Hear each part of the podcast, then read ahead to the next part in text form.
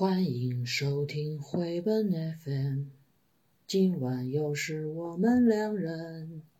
今晚主题有些特别，是因为五二零。怎么样？这是我特意构思的。当然，调调是我喜欢的那个喜欢的美国爵士名伶艾拉·弗利茨杰拉德，他唱的一首。那个 bewitched, bewildered and bewildered。对这个话题真的非常适合深夜电台。对，其实这一期又是加播的，本来没有想到这个主题，对不对？对，就五二零嘛，离我们已经非常遥远了啊！真的呢。其实这个话题还要从我们我们这个播客开播以来最大的、最活跃的这个在小宇宙无人不知、无人不晓的七个梦开始说起。是吧？非常感谢七个梦老师的热情推荐，给了我们非常多的正反馈。有一次我还跟阿刘说，只要七个梦还在听，我们就要录下去。但是我们还不够红，因为我们现在都还没有出现八个梦、九个梦，对吧？但是我最早听见七个梦老师的名号的时候，我心里想到，哼，巧妙阿姨的六个梦嘛，我都看过的。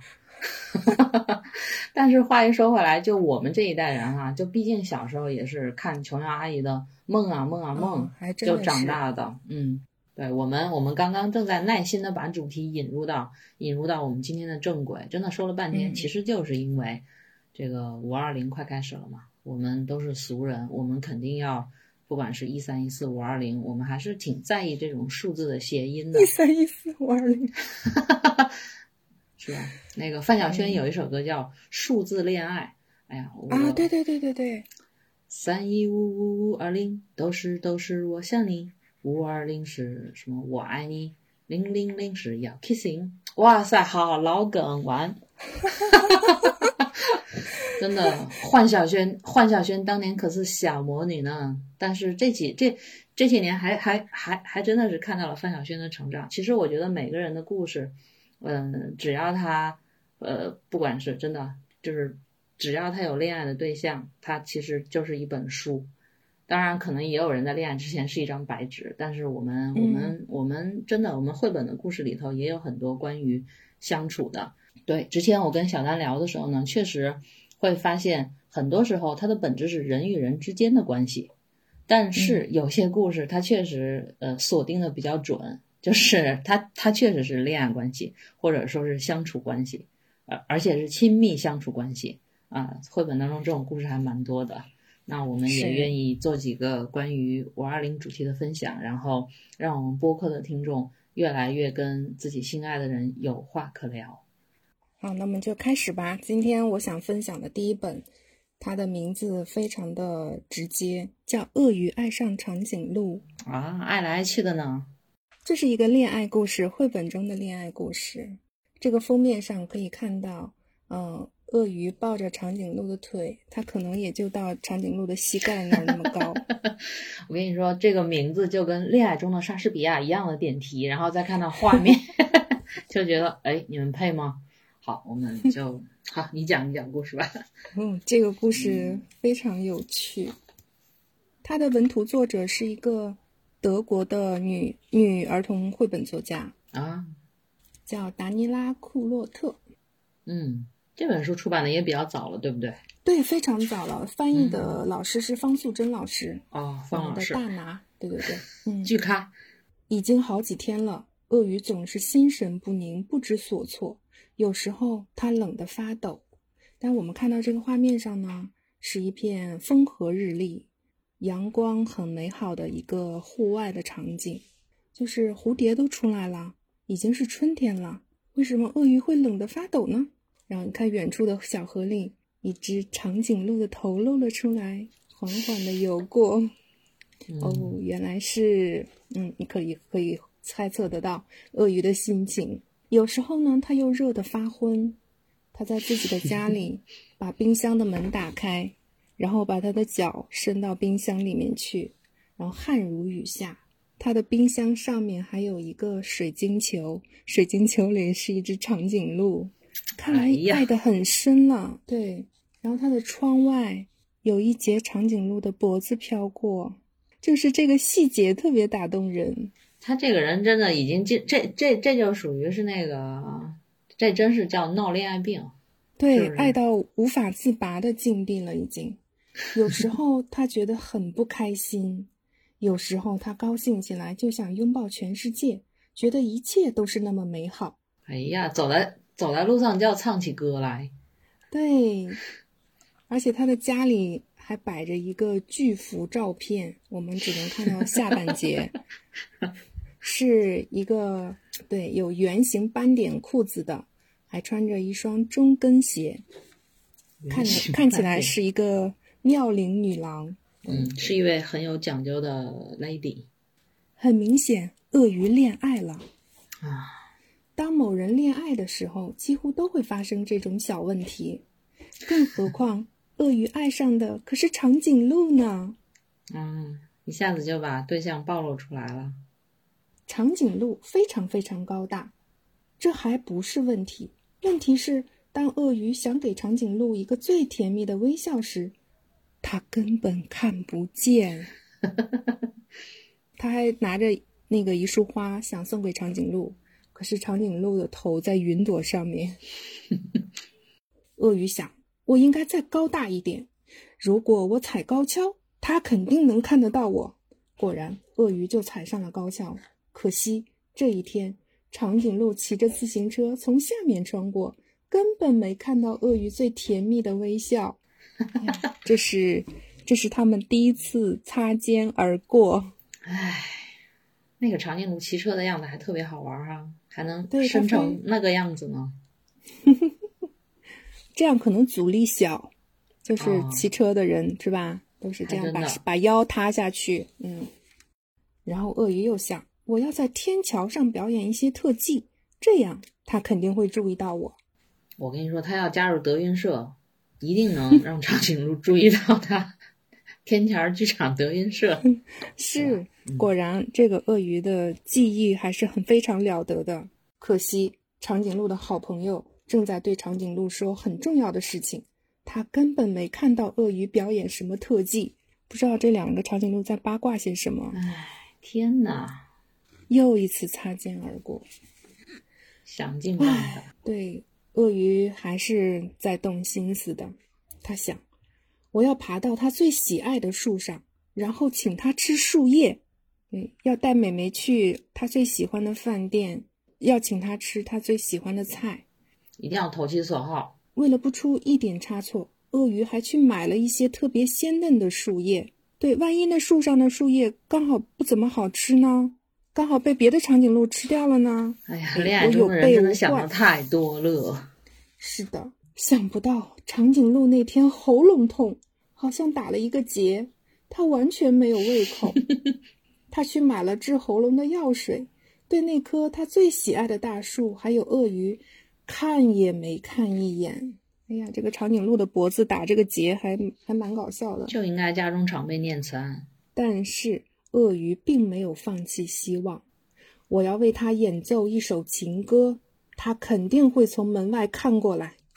果然，鳄鱼在它在钢琴面前深情的演奏。可惜那天长颈鹿一直都在听自己的音乐，完全没听到鳄鱼的情歌。看这哎，个长颈鹿，也许在听播客呢。下次可以请吴青峰老师。这是一首简单的，小情歌。真的。你看这么多方法都失败了，鳄鱼终于想到了最后一个大招。好，我可以用一根绳索套住它的脖子，把它的头拉下来，这样它就能看到我了。说干就干，鳄鱼就嗖嗖嗖嗖把绳索的那个套给扔了出去，果然就把长颈鹿给拽了下来。啊，这样好吗？因为最近我在看法制节目，我现在看见这个我就很紧张呢。我们继续往后看哦。会啊发好的好的。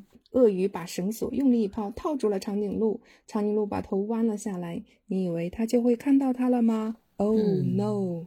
长颈鹿吓了一跳。突然，它把头向后猛地一甩，鳄鱼就被甩了出去。哎，接着一幅图，他就打着石膏躺在了医院的病床上。哎，好正能量啊！得到了严惩，好吧。所以这个女生要去学一点什么跆拳道呀之类的，还是很有用的。嗯，对。所以就是那个搏击防身术，都还是挺重要的。是，不是因为也是那个法制节目当中，就是有男生在那个 KTV 里睡着了，结果有小偷来偷东西的时候，还顺便摸了他。然后后来那个警 警警官说的原话就是：“男孩子一个人在外面也要注意安全。”啊，对，要保护好自己，真的。嗯，哎呀，鳄鱼经历了这一系列的打击，身体又受了伤之后。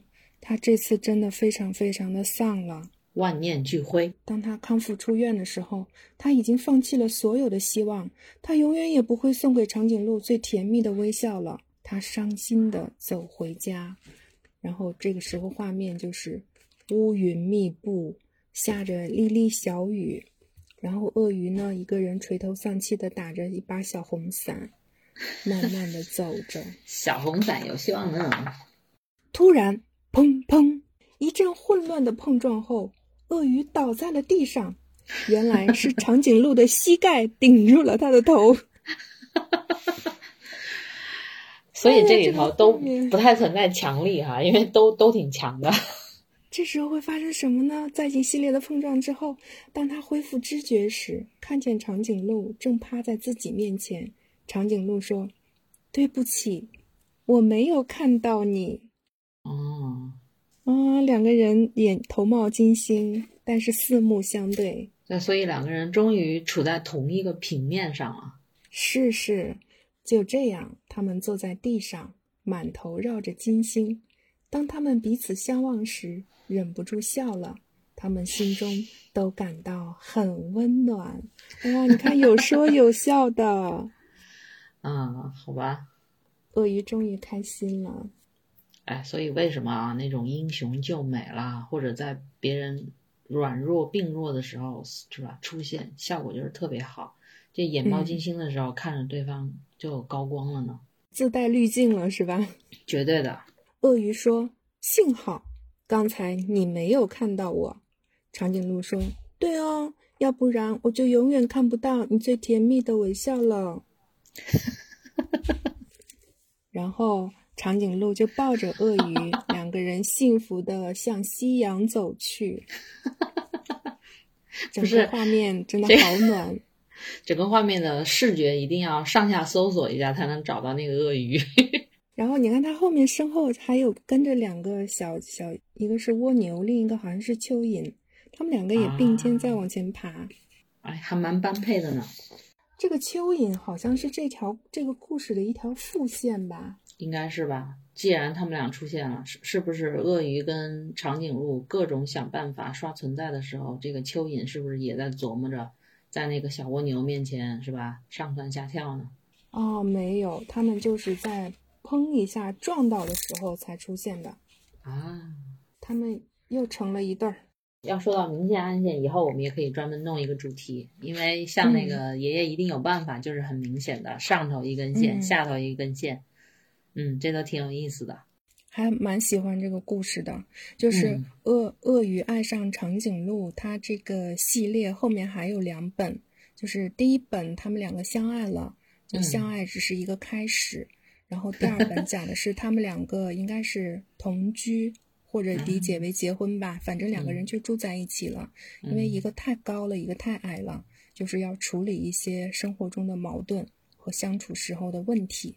然后第第三本呢，就讲的是他们两个又分别去长颈鹿城和鳄鱼城，就是因为两个人 太悬殊了，然后就是总是每个城每个自己以前生活的地方都有非常多的八婆在那里叽叽喳喳、交头接耳、议论纷纷。然后后来两个人又做了一件英雄义举，反正非常巧妙的事情，就让大家都接受了他们两个，口服心服。是是是，他就从此之后，就是这两个人才终于呃幸福的生活在一起，就是他们的恋爱、呃结婚，还有这个与社会的一个融入过程。这个故事非常，我觉得它作为幼儿的这种爱情、两性相处的这种启蒙课，太好了。嗯，对，因为刚刚你说的时候，我就在想，人类它作为一种智慧生物吧，它永远存在这样的矛盾，就是你必须把人类去分类，因为分类更加便于识别跟管理，以及就是更深层次的一些那个对人类自身能力的开发。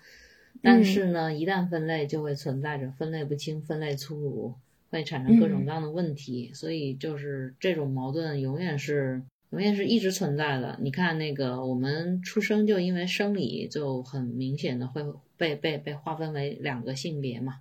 对。那这两个性别，对，也会伴随着不同的那个社会对他家主的一些呃期望啊、行为模式啊，这个当中就会有各种各样的问题。嗯，但是你刚刚总结的那点，我觉得实在太妙了，就是确实是对于幼儿，他一下子到了稍微社会化一点，他就得必须面面临两个性别的区分。然后两个性别之间会有一种一些固有的相处模式，嗯，哪怕他自己会有一些特别的经历吧，但是很有可能，嗯，就一开始他得先知道啊，原来大概是这么划分的，才对他的社会化以及融入迅速融入大众生活不会产生一些混淆，所以能能能对低幼儿童讲明白这这种两性的关系的，其实真的我觉得不太容易，尤其是在那个咱们。偏是吧？咱们东亚社会里头，对这个这个确实不那么容易。而且这个故事我觉得特别有意思，就是长颈鹿它设定是一个女性就很高，然后鳄鱼是个男性就很矮。就我们传统上的这种 概念里面，应该是男的要比女的，不管是身高。还是他的这个收薪资水平、社会地位种种吧，都会好像是男强女弱一点，会比较稳定，比较符合大众的一些期待。然后，如果是稍微的有一些就是交换，用什么性别转换，然后评论过万，就是 有好多那种故事吗？对，因为以前看到这种梗就还挺有意思的，因为很多时候你会觉得男性，嗯。普遍来说，身高会高一些，然后男性就，那那如果真的有身材矮的男性，不管他他就喜欢高挑的女性，还是他那个想改善基因，他想找个高个子女生，这个都都很有可能啊。但是他在这么着去追求就是对方的时候，肯定他的困难会比一般来说要难。我以前看过一个自己调侃自己的那个男生，说他找的那个夫人比他高。然后说他俩出去散步的时候，他还他还揽着那个对方，说远远看着像猴子抱着电线杆儿。然后我觉得，嗯，他能这样比喻，他是真的想得开了呢。嗯，哎，他以后可以可以说自己。自己和太太在一起，就像长颈鹿抱着鳄鱼，可爱多了嘛。长颈鹿抱着鳄鱼，真的那个，如果对这个故事有感受的观众，请一定要去买原书，因为长颈鹿抱着鳄鱼那个场面太温馨、太搞笑。但是其实这个故事已经很体贴了，你发现没？就是长颈鹿它身体很高，它穿的它一般穿的都是那个中跟鞋。其实，当然，这个话题说说说起来就有点就收不回来了。就是当你自己真的觉得强大的时候，你很多时候是容易自圆其说，也容易去那个自黑的。但是往往呢，往往很多时候不是这样的。所以，反正我们这个绘本是吧，又用这种轻松幽默的方式提醒大家，很多时候可以找软台阶下嘛。然后，很多时候其实想象之间的那个距离也没有那么的远嘛。就是还是得自己想办法。如果你真的喜欢的话，你看鳄鱼真的，因为它其中这本书的画面就是把鳄鱼跟长颈鹿的那个体量，就是身形的那个对比，真的描写的很大。大大多数时候，你能看到鳄鱼，你是看不到那个长颈鹿女士了，看不到全貌，至少，嗯，真 全貌对，真的差太远。不过那个你发现没有，就是长颈鹿这种生物啊，真的还是挺容易进入绘本当中的。因为这个生物在在人类的认知当中本来就很奇怪，因为脖子真的好长。是，我我看过那个长颈鹿用脖子打架的视频，对，你就觉得 好猛啊，好猛啊！但是实际上，呃，长颈鹿也会被加以很多性格嘛。就是你你知道长颈鹿其实是哑巴吗？长颈鹿发不出那个声音来，对，也有拿这个长颈鹿发不出声音来的那个。呃，这个特点去编绘本故事的特别温柔，我觉得真的神奇的地球会给我们很多很多想象的可能可能性吧。但是你想，嗯哎，算了，我要开始环保了。就是在我们很多生物在我们不了解它之前就已经灭绝了。哦，对，我对我一直有一个迷思，就是为什么小朋友喜欢恐龙？因为灭绝了呀。我们谁都没有见过的动物，他们那么喜欢。哇，以前小时候看恐龙特辑可赛号，不要太迷哦。尔塔小公主，记忆，我没有看过，你没有看过吗？你竟然没有看过 吗？看过。我小时候看《圣斗士星矢》和那个《赐予我力量吧》，我是希瑞。我也看了，好吧。还有那个希瑞的哥哥，赐予我力量吧，我是黑门，真可怕，好吧。是满胎的，我是火大克。火大可，行行行，嗯嗯，所以其实我觉得，因为现实世界太现实了，所以我们永远需要一些能够提供想象屏障的这个媒介。嗯，绘本肯定是一个，刚像我们刚刚说的那个幻想剧啊，然后那种科幻剧啊，其实都是的。嗯，嗯，因为这样能给我们安全感，好吧？希望绘本也会成为今后很多成年人的安全感。嗯。嗯至少哪怕他做一个小小的城堡，让你嗯 把头钻在里头，嗯整个身子有点难。嗯我觉得这个故事还很还 非常好的一点就是，第一个，它给了小个子小朋友的一个信心，就是我嗯像鳄鱼一样矮小，但是我也可以追到我心爱的姑娘。第二个就是，嗯嗯，他在为爱情做了很多很多的努力。就是在嗯之前，他比如说想要请长颈鹿吃他最喜欢的那个那个大树上，要请他吃树叶，还有嗯就是要表演特技，要给长颈鹿看，然后让要让长颈鹿看到他最甜蜜的微笑，就是他为爱情做的种种的这些努力，就特别让人感动。嗯，而且嗯就是，哎，恋爱这个事情吧，真的，我觉得我们说出来又有点陈词滥调，但是确实恋爱很容易让人进入一种与平时不太一样的状态。所啊，对我今嗯天还听到一期播客，就是那个毛东和陈小雨的那一期，他就说，呃，当你在恋爱的时候，你不自觉的就会变，就是自己的那个状态就会变得特别好，而且你还会对周围的人特别的友好。所以恋爱能够拯救世界，对不对？是是是，嗯所以我嗯们需要爱情。嗯嗯，祝大家五二零开心快乐。你讲到现在，我就觉得说啊，晚安。所以 不要走。哦，呃，请大家对我们的播客保持信心，因为我们还有一些小辣椒摆在后头呢。不要以为我们只是歌颂爱情哦，好吧？那我再来讲一个更温馨的，叫做《白兔与黑兔》。嗯，它的作者是美国的加斯威廉斯。呃，看这个加斯威廉斯呢，好像大家不是特别熟悉，但是因为我平时的工作是做一些那个原版书的推荐跟选品嘛，所以其实、嗯呃，这位加斯威廉斯他有绘本作者的身份，他还得有有另外一个身份是插画师。他画了好多那个多部儿童文学的，特别是经典的儿童文学，比方说像那个来说几个名字。哎呀，如雷贯耳的《夏洛的网》、《精灵鼠小弟》，还有那个草原上的小木屋，啊、时代广场的蟋蟀，这种真的是本本如雷贯耳。对，所以其实说到这个这个工作的话，就像我们确实是以绘本为主要的媒介在在进行我们播客内容的策划嘛，但是其实里头有很多。呃，绘本作者他还有别的很多身份。首先，艺术家不用说，然后呢，嗯像有一些绘本作者，他还是画一些那个，比方说他还会给呃当时的一些著名的那个报纸啊、杂志啊，像《纽约客》呀，画制画那个插画。哦然后还有的就是做很多书籍插画，像我们说的这个嗯加斯威廉斯，他其实他嗯他大部分精力都用在那个绘制插画上了。所以真正如果说对那个图文关系感兴趣的话，呃，会发现像绘本啦，然后插画啦，呃，漫画啦，这种都会有非常多的那种重合跟交集的地方。呃，我嗯我会深信吧，我觉得就是对图文敏感的或者感兴趣的人，呃，他一定会。在某个不同的阅读状态的时候，会比方说像好看的插画，然后呢那个漫画，呃图像小说，然后绘本，其实都会有交叉的地方。所以这个也是说，呃，我们虽然做的是绘本 FM，但是我们也希望多推荐一些有意思的、生动的图文读物。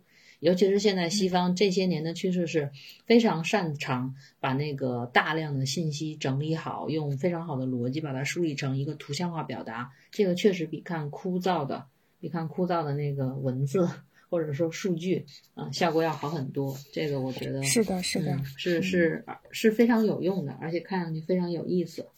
好了，这个介绍完这个加斯威廉斯，我们来看这本《黑兔和白兔》。呃，这本其实在日本非常有名，为什么呢？因为 据说当时，因为日本这个民族啊，大和民族，他们相对来说在社会生活当中会比较害羞、内敛。啊，当然也会某些时候会走向极端，但是据说这本《黑兔跟白兔》啊，是那个闷骚的男青年在跟女青年表白，又不知该如何表、表表白的时候送的最多的一本书。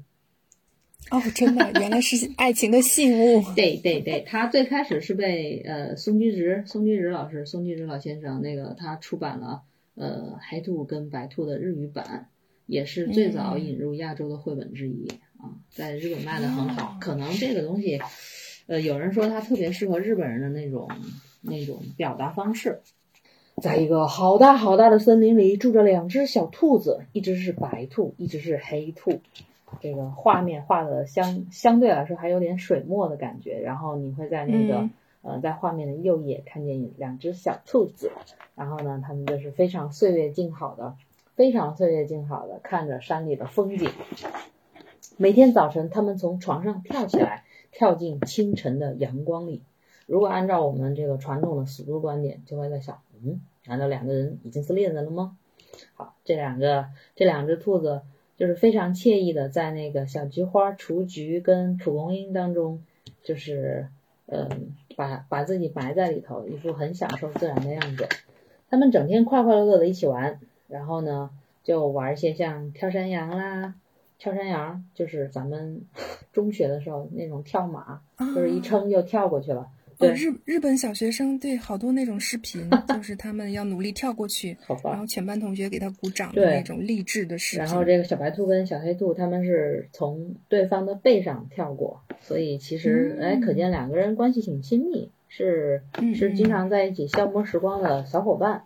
玩了一会儿，小白兔、小黑兔坐着不动了，看上去很忧伤。然后小白兔当然问他为什么了，然后小黑兔说：“我在想事情，我在想个事情。”然后看上去确实就是那个小眼睛往下一搭，嗯，是那个样子。嗯、哦，有心事了。对，他们在金凤花和雏菊丛中玩起了捉迷藏，又玩起了游戏。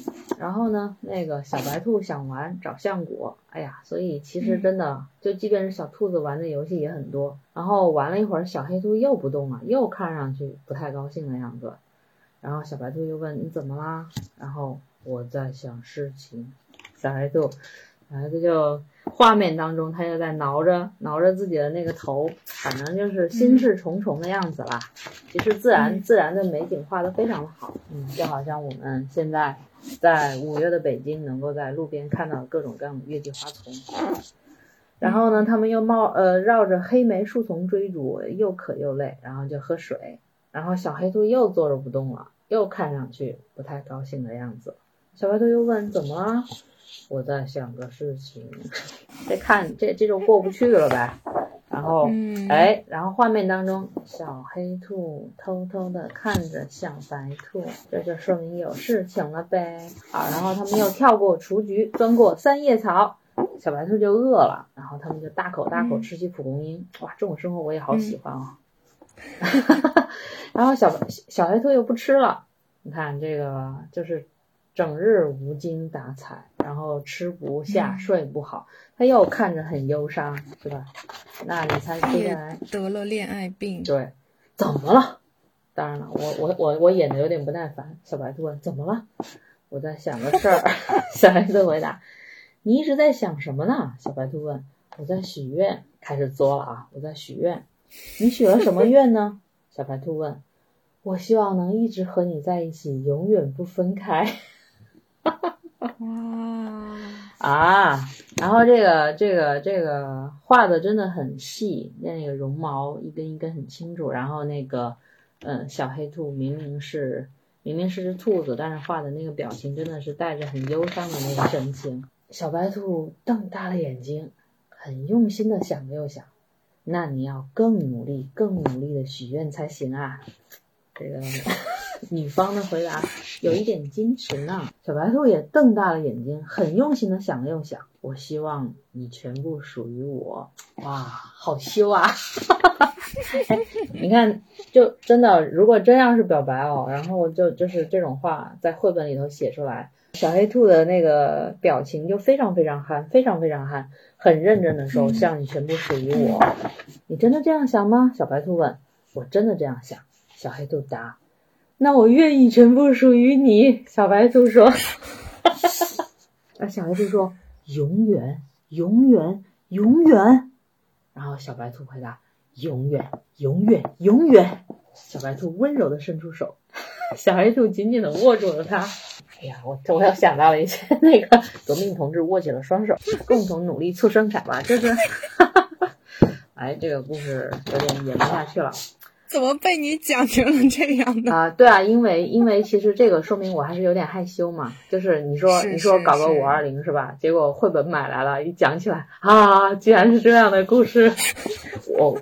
我知道非常害羞，但但是真正讲的时候，对，嗯，他们摘下蒲公英插在耳边，然后呢，所有的兔子都跑来看这对幸福的兔子，他们围着小黑兔和小白兔跳起了婚礼圆舞曲，一堆小兔子手牵着手，把这两只兔子围在一起，然后朗月当空，以月为证，真的，太浪漫了。对，森林里的其他动物也都跑来看这场婚礼舞会，月光下，他们一起跳舞，直到天亮。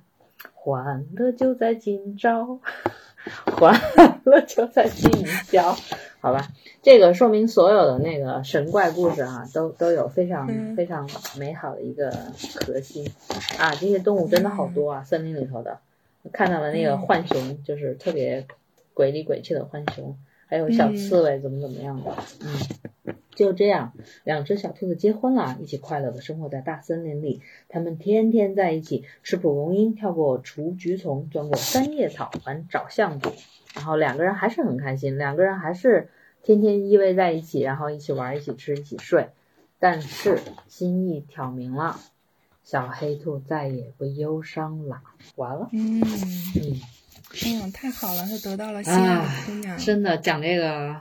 哎，还是挺紧张的。其实我自己是觉得，呃，说出来跟不说出来真的是非常不一样的事情。就这个故事，现在再读一遍，给我的很明确的感觉就是，呃，我们为什么需要说出来？为什么需要肯定的回答？为什么需要仪式？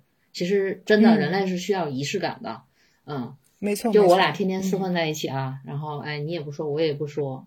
那就这样下去了。现实生活当中经常有这种，你也不说，我也不说，最后被人哎从中从中这个，真的，我们的博客的朋友们真的喜欢对方，你就买本绘本说一说嘛，是吧？你要不说，万一哎过了过了一个月，哎女朋友跟别人走了，或者男朋友有了别的心仪的姑娘，这个事情是多么的遗憾呀！对，就就买这本黑兔白兔，对方一定会明白你的心意 啊。当然不一定是黑兔白兔，这是类似这样的故事吧。我觉得还是挺有意思的。当然了，我们我们不倡导只买一本绘本就就就搞定，你总得再写点什么吧，是吧？这怎么回事？最起码请他吃树叶吧。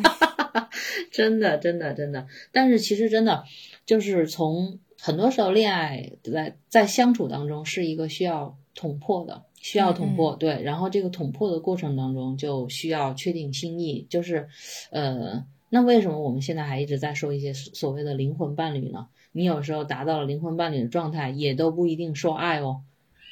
嗯，对，所以我是觉得怎么说呢？就是也许从书当中这种梦幻般的带带仪式的这种说明，可能会，嗯，可能会给我们更多的反思吧。我我感觉，呃，每个人从绘本故事当中理理解的东西是不一样的，不是说那个就需要有仪式怎么样的。但是我觉得，嗯，呃，双方彼此的认可是很重要的一件事。好吧，刚刚我没想到这个多年不读的一本绘本，让我就是觉得有点不太好意思。哎呀，我跟你说，这个五二零，对啊，我们为什么要白色情人节，还要有 Valentine，然后还要有这个五二零，就就真的还有七夕，其实真的就是我我觉得我们需要说出来。其实恰好很多关系不就是因为说不清才惹上事情的吗？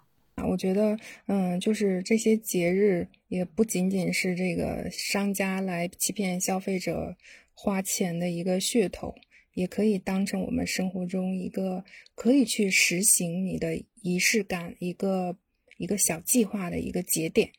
嗯，对对对，因为。哎，就是所谓的仪式感跟那个时间表，恰好是因为那个日常生活当中会是很会有很多那个庸常的东西嘛。那你如何在某个节日，嗯，把享受那些话说出来？我就就我觉得，即便是我看不上那些仪式感，但是我依然不反对仪式感。我觉得很多人还是需要的。对，当然了，我们这样就完了吗？不是啦，我们不是专门歌颂爱情啊。我现在觉得来到了我最期待的环节，也是我最期待的哦。最后一本故事我超喜欢，从第一次读到它的那一天起，我就非常非常喜欢，我就想找机会要把它讲一讲。天哪，你没讲我就开始笑起来了。你你你你给我渲染这本书是渲染了多久啊？很久了。来吧，这本书叫《灰姑娘和毛毛鞋》，它的主角就是我们大家非常非常熟悉的那个灰姑娘。但是呢，和我们之前非常熟悉的水晶鞋不一样，这个灰姑娘并没有穿非常精致的水晶鞋，而是穿了一双毛毛鞋。这是怎么一回事呢？让我们今天走进科学。毛毛鞋，我很想知道毛毛鞋是什么样子呢？一会儿给你看啊。这本绘本的封面可以看到它的画风，其实我一开始并没有第一眼就非常喜欢，因为这个灰姑娘实在是。顶着一个鸡毛掸子一样的头，然后呢，这个颜色就是粉粉的，还有那种很亮很亮的黄，就整个故事的这个风格给人一种很腻的一个感觉。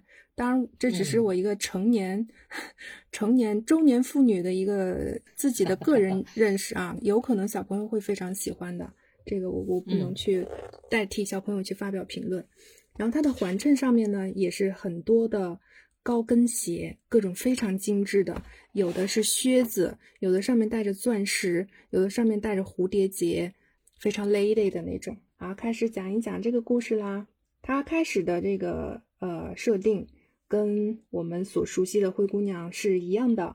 呃，有个叫从前有个叫灰姑娘的可怜女孩，她和坏心眼的后妈和两个更坏的姐姐住在一起，她每天 要做好多家务。而后妈和两个姐姐呢，则是天天喝下午茶，吃好多蛋糕。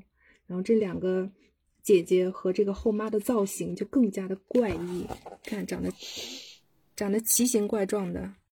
嗯，灰姑娘梦想着有一天王子会骑着白马来救她。嗯，都以为自己的另一半是白马王子。白马照闪光。哎，你说到，哎，徐佳莹已经有孩子了。我太震惊了！不是你震惊点在哪儿？因为我我就最近去重听了徐佳莹的歌，然后她还给自己的宝宝写了一首歌，好像叫什么大头怪什么还是大头什么的，挺可爱的。那首歌蛮好听。我震惊的点在于，就是我已经好多年没有听到她的消息了。嗯，在我刚开始知道她的时候，她还是一个非常非常年轻的一个小姑娘。对，你要从时间上来说，人家其实也应该结婚生子，就是这这种系列的事情是是正常的。但是，就还是很震惊，一下子时间过去，当我再次看到，但是时间时间真的是魔术师耶，就是时间是魔术师，时间经常给我们错觉嘛，尤其是公众人物，嗯你可能这段时间注意力不在他身上了，嗯但人家该干嘛还是在干嘛，然后再去查一下。那去查一下百度的百科是吧？发现人家拍戏啊、唱歌也在努力着呢。是推荐一个冷门歌手孙燕姿。哎呀，那个快笑死我了！推荐一个冷门歌，哎，所以真的那个，嗯，我。在在此吧，也感谢我们的那个，感谢我们的听众，因为确实两个老阿姨经常会有那种还蛮冷的梗呗。对对，你还唱起了欢小轩啊，真是对不起哈。我我接着讲啊，嗯，好的好的，白马王子，嗯，但是呢，王子从来没有出现。每天只有洗不完的碗和扫不完的地，还要帮后妈和两个姐姐梳头。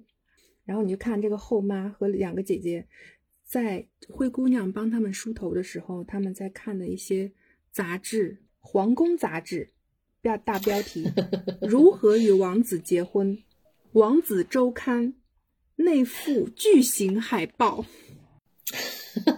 这王子押宝那种是吗？丑了。他在他通过这个小细节，已经给了我们这个王子，嗯，一个面貌的一个展示。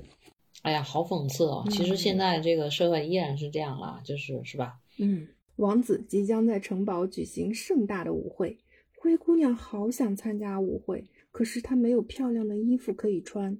她在杂志上看到了仙女的广告，于是打电话请求帮助。这是仙女的广告。当仙女 出现时，灰姑娘觉得她和杂志上看起来不一样，哎，有可能违反广告法了哦。哦，是吗？嘿，亲爱的，嗯，你好，你可以帮我做一件礼服吗？很漂亮，很时髦，可以穿去参加舞会的那种。当然，我可是专业的仙女。可是呢，仙女变出来的东西和杂志上的不太一样。广告上的礼服明明不是这样的，但是仙女呢要给这个灰姑娘一个定心丸啊！放心，你看起来就和其他人一样漂亮。感觉这个仙女有点糊弄事，嗯，是啊，这仙女一看就不太行，像个山寨的这个化妆师、美容师。要不然她做广告干什么，对吧？嗯，仙女变出来的鞋子也和广告上的不一样，看起来有点奇怪，鞋子上。竟然长满了毛，然后灰姑娘就发出了疑问：鞋子不应该是水晶做的吗？然后有一个小画泡，就是画外音出来了。水晶鞋，别说傻话了，给你看看这个毛毛鞋，这样的。这个 这个毛毛鞋，嗯，它的造型有点像那个风靡在在上个十年风靡整个亚洲的松糕鞋。是的，是的，恨天高。就连四轮马车也比预想的差很多，请问这是怎么回事啊？不好意思，超市里的南瓜卖完了。谁来拉车呢？别提了，你不会想知道的。你就看这四个拉车的人有谁哈？有驴，有羊驼，有骆驼，有个羚羊。这一看就是临时演员啊。四个老弱病残在拉着一个大头菜的马车，灰姑娘乘着大头菜马车来到城堡，城堡也没有他想象中的那样华丽，嗯，就像一个，就是这小小的，不咋地呀。对，山寨迪士尼，在城堡里接待大厅，有人给了灰姑娘一张舞蹈比赛的号码牌，如果赢了这个跳舞比赛。就可以和王子一起跳华尔兹。这个时候，仙女就赶紧开溜了。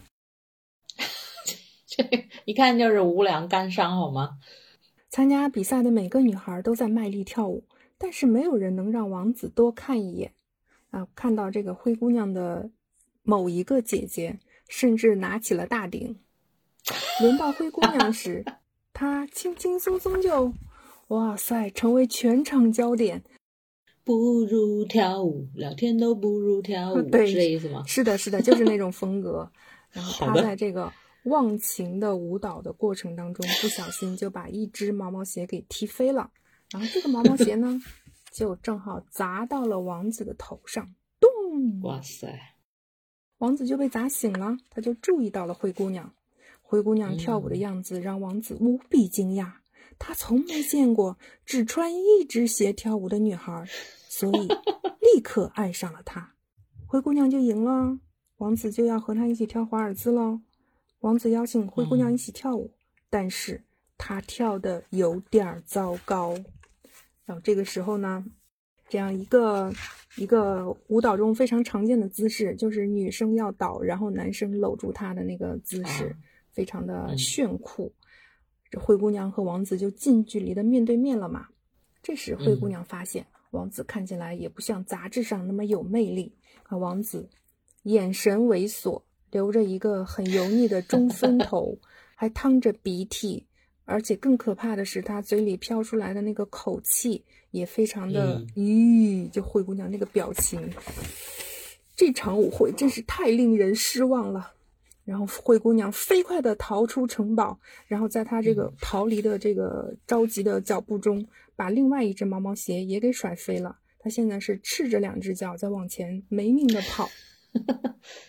在回家的路上，灰姑娘发现了一个有趣的东西。嗯，嗯她看到了一个巨大的海报，这个海报上的文字，我一定要给大家一句一句的读出来。人才博览会，仅限女性，受不了没用的王子，不想再穿粉红色亮片礼服，不想跳进爱情的坟墓，想跳出去看看世界。来吧，梦想中的工作正在等着你，免费入场。要不咱俩也投个简历去啊？我我 非常感兴趣这里面的工作。看，欢迎参加嗯女性人才博览会。这里面的这个来投来求职的女性，有在这里，嗯，有半个花臂跟别人掰手腕的，有拿着那种 狼牙棒的。有什么样的工作在招聘呢？魔法药水调剂师、毒药侦探，可以让你永久摆脱后妈的毒药。野狼猎人、蝎子饲养员、吸血鬼猎人、纹身师，呃，海洋学家、极限园丁、石头雕刻家，每一个都很酷。其中有一个嗯，是成为喷火龙驯兽师。哇塞，然后这个故事这这一页就已经结束了，再翻过来是它的版权页，嗯，但是它的版权页上是有一幅图小小的图的，你能看到吗？在这儿，看到了，应该他喷火龙去了呀？对他当了喷火龙驯兽师，然后他就和喷火龙在一起跳舞。啊，对，，这还有一句话：灰姑娘从此过着幸福快乐的日子。我跟你说，跟喷火龙跳就是呀嘿森巴舞，一起森巴舞。哎呀，好吧，可比那个丑陋又臭的王子跳快乐多了。哎，真的，所以其实，嗯，在可以各种加工以及各种被各种信息扭曲掩盖的世界里头，我记得以前看过一个那个类似于《镜花缘》的那种故事，嗯，嗯就是全国男女在古代的那个世界虚拟的世界里头，全国男女婚配就是都分三六九等的，嗯。但是呢，那个就是嗯，有很多人不是条件不好，他就伪造信息嘛，嗯。啊，结果呢，最后配下来那个挺好的男生跟挺好的女生在一起了，因为他俩 都不会给自己伪造信息，都排到最末等去了。对，哎，我我觉得有一部网剧你可能没看，嗯那个因为你传传说中的陈芊芊，啊，我应该没看，我我我其实基本上不怎么看电视剧的。那个是超级标准的网剧，里头就是那个一个一个一个编剧写故事嘛，嗯一个就是反正看似平凡无奇的小编剧写故事，然后嗯一写把自己写到自己故事里头去了，嗯然后那个里头就是男女性别颠倒了。就是女性当家做主，然后男的是吧？就就各种那个那个是吧？怎么怎么样的、嗯啊？然后就有很多那个梗，其实看着真的还蛮爽的。嗯啊，比方说里头那个穿过去的陈芊芊会跟会跟那个家里的各种男丁说说那个会笑的男生好呃比较好命，然后然后男生就非常的那个嫣然一笑怎么样的啊，就就真的会还就是特别傻，但是看着真的就就挺逗的。然后最后那个故事实现了那种男女的互相谅解啊，也很俗套，但是还蛮有意思的。对他如果不来一个俗套的结局的话，他可能会失去一些男性观众，然后会被网暴。那嗯，那必须的，那必须的，嗯嗯，所以所以其实，哎呀，这个故事难怪你三番五次提起要把它嗯做进各种主题，真的好有意思、啊，是不是很带劲？对对对对，而且是是吧？因为那个书的细节我也很多看不到嘛，但是我都能想象到嗯这里头细节应该超级有意思，超级妙趣横，生。是是，嗯，嗯，就去他的王子，去他的水晶哎真的鞋，嗯，作者大头菜，大头菜，马车，对，嗯，真的。哎，不过不过话又说回来，就是呃，构真正要构造一个就是颠倒的世界，它在细节上还是非常需要花心思的。嗯，就说的简单嘛，说嗯那那个那个世界男的很猥琐，或者说女的其实应当怎么怎么样，但是很多细节上是需要形成一个完整的世界，才能嗯让读者有那个进入感。所以我感觉这本书应该很合格，因为我你你你说的时候两眼发光。哎，可惜啊，没有女儿。哦，我我我是我看这个绘本的时候，就是我回想起来，嗯我之前有一个很震惊的，让我震惊的一个小小的时刻。我们这些妈妈们就经常会在一起吐槽小朋友的学习情况嘛，就是然后再哦互相安慰和鼓励一下。因为这个年纪的小孩儿，他基本上都不太会有，就也有，但是非常少。就大部分的小朋友都是让家长操心的，就他嗯他还没有到那个水平和程度。然后他家是一个女孩儿，嗯，可能比我家大宝要大个两三岁的样子，要更快的、更早的进入到一个他所谓的那种关键期。但是他就觉得他的小孩学习不好，然后他最后给自己一个嗯自洽的一个理由、一个安慰，就说：“嗨，算了，反正我们家这个是女孩儿。啊，”哦，我你就觉得聊不下去了。totally unacceptable，对我完全无法接受。对对对，我没法接，我真的是那种嗯在社交场合的那种表演性的话，我也说不出来。嗯嗯嗯，嗯是，要是碰见，但但是这恰恰是他心中最真实想法的表达嘛。是啊，就哪怕是那种给自己找一借口说不往不往不往那个方向走，哎呀，这个东西其实，哎呀，怎么说呢？反正我觉得每个人的观念确实是千差万别的，嗯但是真心来讲，如果三观不同，至少是还是挺难在一起生活、或者是工作的。嗯，嗯嗯，好，那我们这期特别节目就此结束啦。晚安。希望你们从播客当中找到话题哦。嗯，那晚安啦。晚安啦。